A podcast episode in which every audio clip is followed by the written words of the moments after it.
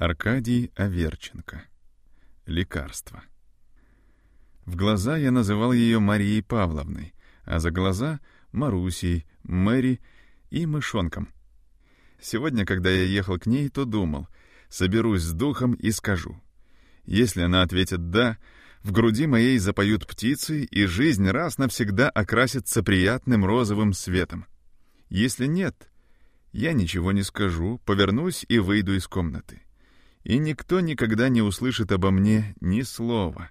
Только, может быть, через несколько лет до нее и всех ее знакомых дойдет слух о странном монахе, известном своей суровой отшельнической жизнью, который поселился в пустыне, одинокий, таинственный, со следами красоты на изможденном лице, благоволящий мужчинам и отворачивающийся от женщин. Это буду я.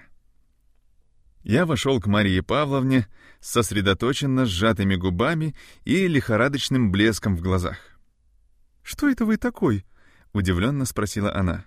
«Я должен иметь с вами один очень важный для меня разговор».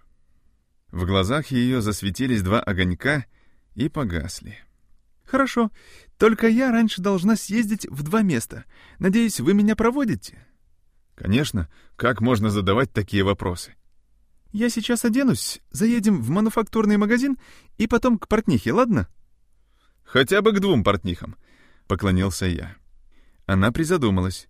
«К двум? Мне бы, собственно, нужно было к двум. Да я не знаю адреса одной. Посидите, я скоро оденусь. Даша, сбегай-ка за дворником». «Зачем это вам дворник понадобился?» — изумился я. «Не могу же я выйти на улицу в одном платье». «А разве дворник...» «Это длинная история.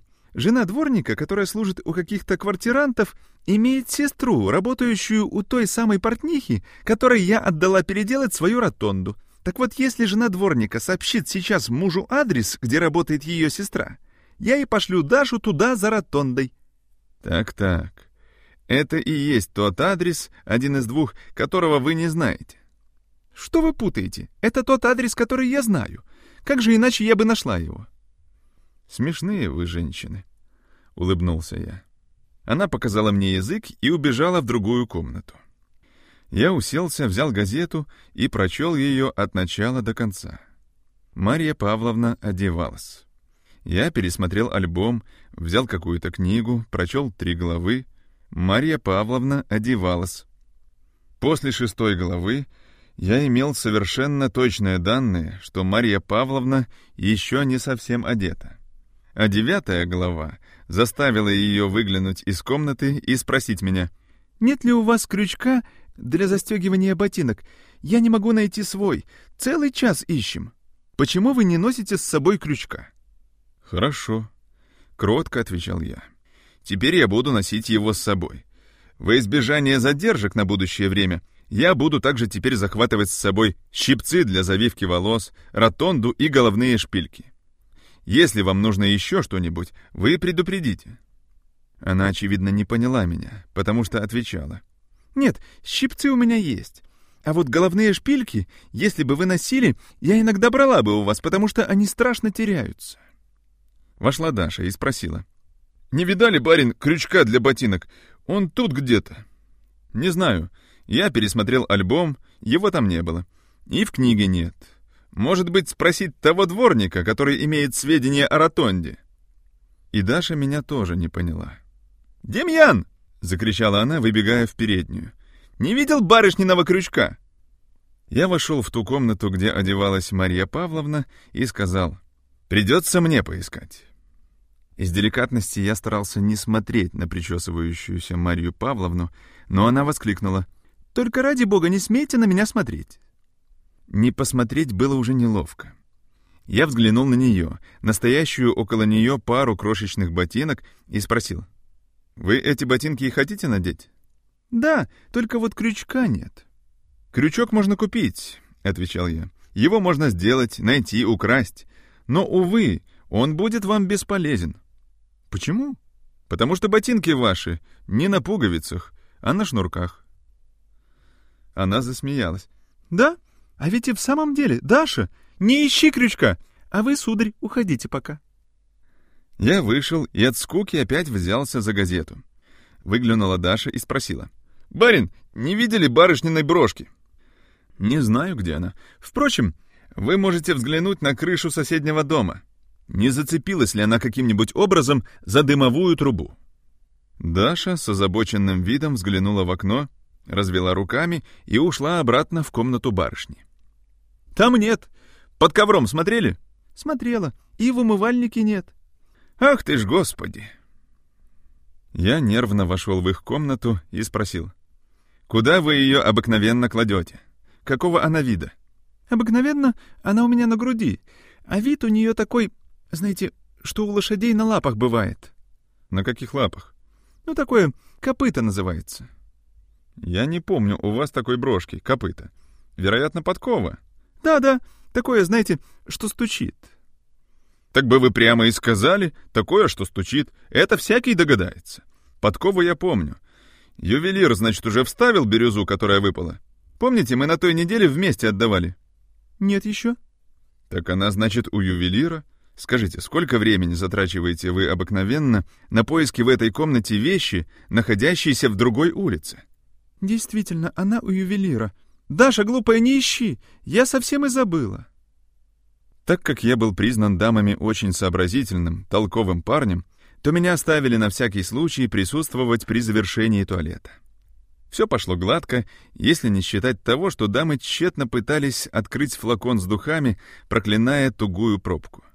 Мне не стоило большого труда убедить их, что открывать его не имеет смысла, так как он совершенно пуст, и что, вероятно, можно достигнуть больших результатов, если открыть другой флакон, стоявший тут же и по горло наполненный духами. Когда мы приехали в магазин, приказчик галантно поклонился нам, но сейчас же побледнел и взглядом полным ужаса уставился на розовую, улыбающуюся Марию Павловну. Покажите мне что-нибудь новенькое на блузку, только самое новое. Я всегда бываю у вас, и вы всегда показываете мне старое». «Какой негодяй», — подумал я. Приказчик полез на какую-то лестницу и стал сбрасывать на прилавок целый водопад разных разноцветных тряпок, с таким видом, будто бы он хотел устроить между собой и покупательницей крепкую надежную баррикаду, за которой можно укрыться. В глазах его виднелось отчаяние и покорность судьбе. «Вот это, сударыня, прелестный рисунок!» «Этот? Вы смеетесь надо мной? Это бабы платки такие носят!» «Тогда вот самый последний крик де ля мот!» «Этот? Нет, вы право надо мной смеетесь!» Я никогда не видел, чтобы так смеялись. На лбу приказчика выступил пот, а губы пересохли и нервно дрожали. Куски материи сыпались с полок дождем, развертывались, забраковывались, скрывались под свежей струей новых материй, которые, отверженные, в свою очередь, стонали под тяжестью все новых и новых кусков, которые то были аляповаты, то слишком в крупную, то слишком в мелкую клетку. А одна материя подверглась суровому осуждению даже за то, что клетка на ней оказалась слишком средней. Вот это мне нравится. — робко сказал я, указывая на какой-то желтый угол, торчавший снизу. Приказчик с благодарностью взглянул на меня, но потом вздохнул и сказал.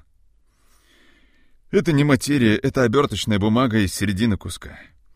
Вот это очень недурно, кажется». «Это?» — в искусственном восхищении вскричал я. «Это великолепно!» «Покажите еще что-нибудь в этом роде», — ласково попросила моя спутница. Приказчик уже не стоял за прилавком, а лежал где-то наверху на огромной груди измятых скомканных кусков. Мы должны были задирать головы, чтобы видеть этого доброго человека, который хриплым голосом кричал нам сверху. «Вот тоже! Рекомендую! Дернье крик де мот!» Образ действия приказчика меня изумлял. Что могло удержать его от одного незаметного жеста руки, которым можно было бы опрокинуть на голову покупательницы часть этой груды чего-нибудь на блузку. Откапывание, погребенной под развалинами покупательницы, и вся последующая веселая суматоха дали бы приказчику некоторую возможность передохнуть и собраться с силами. А покупательница на собственной голове и плечах убедилась бы, что бывает очень неудобно, когда что-нибудь на блузку весит от 8 до 10 пудов.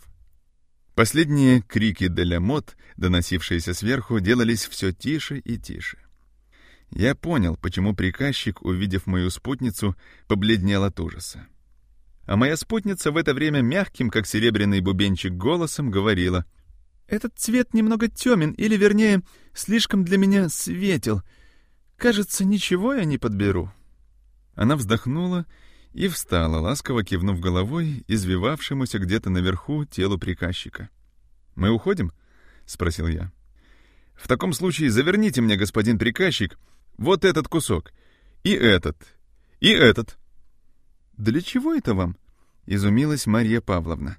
Я хотел сказать ей, что приказчик в самом худшем случае заслужил не этой бессмысленной для меня покупки трех кусков, а пожизненной пенсии и воспитания детей на казенный счет. Впрочем, едва ли ему нужна была пожизненная пенсия, так как по своему наружному виду бедняга мог дотянуть не дольше, чем до конца текущей недели. Мы вышли из магазина, я, нагруженный громадным свертком, она пустая, с победоносно веселым видом, и сели на извозчика. «Ну?» — спросил я. «Ну?» «Куда же ехать?» «Да к портнихе, ведь я же говорила». «Извозчик, к портнихе. На какую улицу прикажете?» «На какую улицу?» — спросил я, оборачиваясь к своей спутнице. «Такая длинная. Я позабыла, право, как она называется». «А, длинная. Так бы вы и сказали. Вероятно, еще по бокам стоят дома, и у каждых ворот сидит дворник, да?» «Да-да, что-то в этом роде. Там еще есть четырехэтажный дом с такими воротами». «С какими?» Она вытянула вперед пальцы и неопределенно пошевелила ими. «Вот с такими, знаете?» «Ах, вот такие ворота. Очень красивые. А улицы вы так и не знаете». «Да я знала, да позабыла. Помню, сейчас нужно вправо завернуть». «Извозчик, направо». «Да куда он едет? Не туда, направо!» Он и едет направо. Тогда, значит, налево. Эти извозчики вечно путают. Сурово проворчал я. Дело в том, что у извозчиков и у прочих мужчин правая сторона случайно совпадает с правой рукой, а у женщин она совпадает с левой. И мужчины так тупы, что не могут к этому привыкнуть. «Вообще вы, мужчины», — критически сказала Мария Павловна и улыбнулась с сознанием собственного превосходства.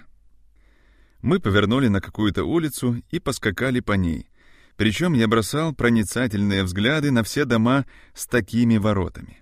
А моя спутница в это время украдкой перекрестилась.